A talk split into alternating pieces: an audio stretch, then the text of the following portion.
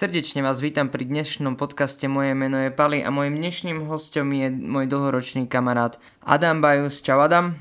Ahoj a pozdravujem aj poslucháčov. Tak eh, v prvom rade ťa poprosím, skús približiť svoju osobu našim poslucháčom. Skús povedať, kto si, čo robíš, aké máš vlastne záujmy a prečo sme vlastne dnes tu. Volám sa Adam, mám 23 rokov a pochádzam z Kešmarku. Momentálne študujem na právnickej fakulte v Košiciach. Tými mojimi záľubami sú aj hudba, venujem sa klavíru, gitare. Z tých športových záujmov, ktoré mám, tak venujem sa lezeniu, aj športovému a teraz by som sa viacej chcel venovať aj horolezectvu. Takisto občas hrávam hokejbal, lyžujem v zime, skialpinizmus, to je asi všetko, no trošku ešte cvičím, snažím sa aj nejak ten fitness zapojiť do toho, aby som aspoň nejako trochu k svetu vyzeral. Takže máš toho celkom dosť e, z toho, čo si zatiaľ povedal. E, čo ťa tak baví asi z toho najviac? K čomu máš tak najbližšie? A najbližšie by som povedal aktuálnej teraz situácii klavír. Posledné dni, týždne hram veľmi často na klavír teraz prichádza zimná sezóna a začínajú tie zimné hobby, ktoré sú lyžovanie samozrejme a tiež ski alpinizmus, ktorý by som chcel niekde ďalej posunúť a turistika. Turistika v lete, turistika v zime, to sú moje tie top záľuby, by som povedal asi. Ja som si ťa do dnešného podcastu zavolal hlavne kvôli tomu, že sme vlastne kolegovia v jednej činnosti. Skús nám povedať, aká to je činnosť a skús nám ju trošku tak ano. v krátkosti približiť. Jedná sa o dobrovoľnú činnosť, konkrétne je to organizácia pod názvom Tatranská horská služba, ľudia si pod tým hneď predstavia horskú službu. Samozrejme funguje na dobrovoľnej báze, to znamená, že žiaden z nás členov není tým nejako financovaný a nerobí to pre finančný zisk, ale robí to na dobrovoľnej báze pre ľudí a aj pre, pre seba, že formuje tam aj svoju osobnosť, aj naučí sa veľa nových vecí a samozrejme spoznáva nových ľudí, nový rozmer takto aj eh, získavaš nový rozmer vo veľa oblastiach, ale... Takže z toho, čo som zachytil, uh, si vlastne dobrovoľný záchranár. Áno. Um, čakateľ. Čakateľ, áno. Čiže ak má niekto záujem o to vstúpiť do dobrovoľnej tatranskej horskej služby, čo musí splňať, alebo aké sú požiadavky a čo musí urobiť na to, aby, aby sa tam vlastne dostal? Áno, ja sám som nováčikom a čakateľom v uh, horskej službe.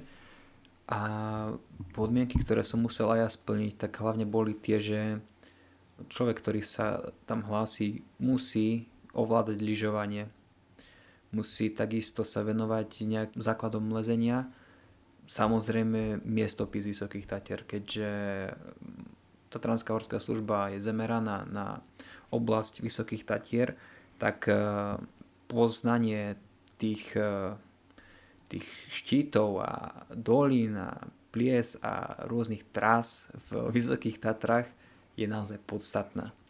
Tiež človek musí byť zdravotne spôsobilý, nejaká aj tá fyzická kondícia tam musí byť určite. A samozrejme sú aj nejaké základné požiadavky na prvú pomoc, ktorú by mal samozrejme ovládať každý človek. Ski alpinizmus takisto je veľmi podstatný a ja myslím, že to je asi z tých požiadaviek všetko. Ale chcel by som sa ešte opýtať aj napriek tomu, že človek by mal fyzicky zdatný a mal by poznať hory a tak ďalej. V podstate je na to nejaká žiadosť alebo prihláška, ktorá sa posiela a vyplňuje a kde ju po prípade ľudia môžu nájsť. Áno, tento formulár vie každý nájsť na webovej stránke Tatranskej horskej služby Dobrovoľný zbor. Tento je potrebné vyplniť kompletne, uviesť tam všetky potrebné údaje a zaslať ho na určenú adresu Tatranskej horskej služby.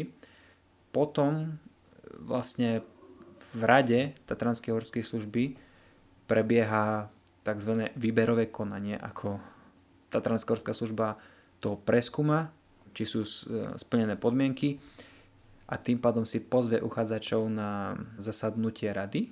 Tam vlastne prebieha ten výber. Po väčšine každý človek, ktorý splňa tieto podmienky, je vybraný do tejto tatranskej horskej služby a tým, ako sa stane čakateľom v horskej službe, tak sa učí novým veciam, je pribraný do služieb, kde samozrejme nemôže ich vykonovať sám, ale za, za pomoci zo súčinnosti ostatných kolegov, už záchranárov alebo lekárov. No a ak sa posunieme ďalej, tak ten čakateľ, väčšinou to trvá rok až dva, kým je na tejto pozícii a popri tom si robí všelijaké kurzy ako zdravotný kurz, nejaké túry tam tiež prebiehajú, nejaké lezecké kurzy. No a potom nastávajú tie také skúšky, ktoré sú dôležité a čakateľ ich musí splniť na to, aby sa stal členom záchranára. Takže mojou ďalšou otázkou na teba je, čo vlastne obnášajú letné alebo zimné služby? Ako si spomenul, tak eh, služby delíme na letné a zimné. Tie zimné, jedinou naplňou by som povedal, je služby v lyžiarských strediskách. Tatranská horská služba má pod palcom konkrétne strediska v Ždiari, strednicu Strachan, Bachledovú dolinu a Štrbské pleso. V tých službách väčšinou bývajú hliadky, ktoré sú troj až štvorčlenné. Vždy je tam prítomný lekár, jeden až dvaja zachrnári a po prípade jeden čakateľ. Tá služba začína od začiatku dňa, ako sa spustí lanovka, to, väčšinou to je od 9. hodiny, trvá do 4. hodiny po obede, ako taký klasický deň, ktorý poznáme z lyžiarských stredisk. Plňou je to, že pokiaľ sa stane nejaký úraz na svahoch, tak eh, je tam vyslaná hliadka. Táto hliadka má za úlohu podať prvú pomoc zranenému, po prípade ho pripraviť na transport, transportovať ho na bezpečné miesto a odovzdať ho v tých horších situáciách privolanej e, rýchlej zdravotnej pomoci.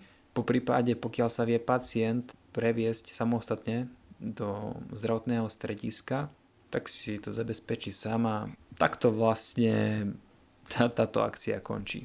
Čo sa týka tých letných služieb, tie obnašajú primárne preteky.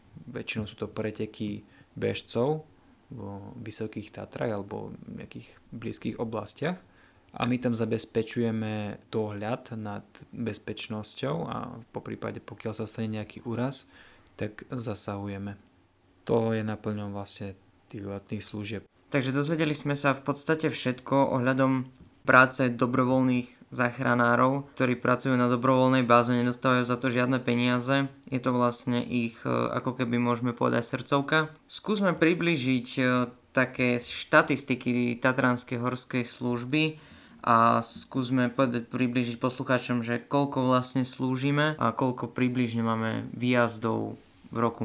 Nás v Tatranskej horskej službe je dokopy približne okolo 70 členov momentálne pribudli ďalší noví čakatelia. A čo sa týka minuloročnej sezóny, zimnej, budem sa zameriavať na zimnú sezónu, lebo tie sú pre nás uh, prioritné, alebo ťažiskové, tak tých úrazov dokopy bolo 404.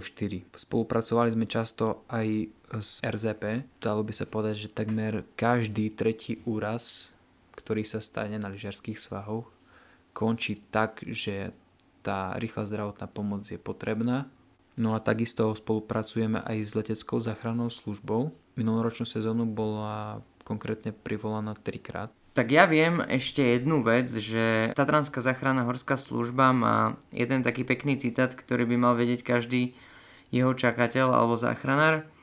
Vieš nám ho povedať? Áno, viem vám ho povedať. Neviem síce kto ho vymyslel, ale tak e, jeho znenie je také, že keď pomôžeš jednému človeku, možno to nezmení celý svet, ale môže to zmeniť svet jedného človeka. Toto je dôležité pravidlo. A stretávame sa s ním bežne v práci, lebo uh, toto heslo je vlastne veľmi dôležité. Mal by ho vedieť nielen každý záchranár, ale každý človek, ktorý sa pohybuje vo vysokohorskom teréne alebo po prípade niekde v Tatrách. Chcel by som ti veľmi poďakovať za dnešné rozprávanie. Máš ešte nejaký dotaz, ktorý by si chcel poslucháčom odkázať alebo povedať nejakých pár slov na záver? Áno, hlavne by som chcel e, poprosiť ľudí, aby aj túto najbližšiu sezónu, ktorá nás čaká už onedlho, dúfajme, že samozrejme budeme môcť lyžovať tento rok, keď vieme, aká situácia je náročná, tak apelujem na ľudí, aby boli na tých svahoch zodpovední, nepreceňovali svoje schopnosti a brali ohľad nielen na seba, ale aj na svojich blízkych a, a tiež na ľudí, ktorí sú v okolí a pohybujú sa na tých lyžerských svahoch takisto. Takže buďme zodpovední. Tak Adam, ja ti ďakujem veľmi pekne za tento rozhovor. Ja sa týmito vedami rozlúčim s našimi poslucháčmi a prajem vám príjemný zvyšok dňa a dávajte na seba pozor. Ďakujem aj ja, prajem pekný večer a nepokazme si to.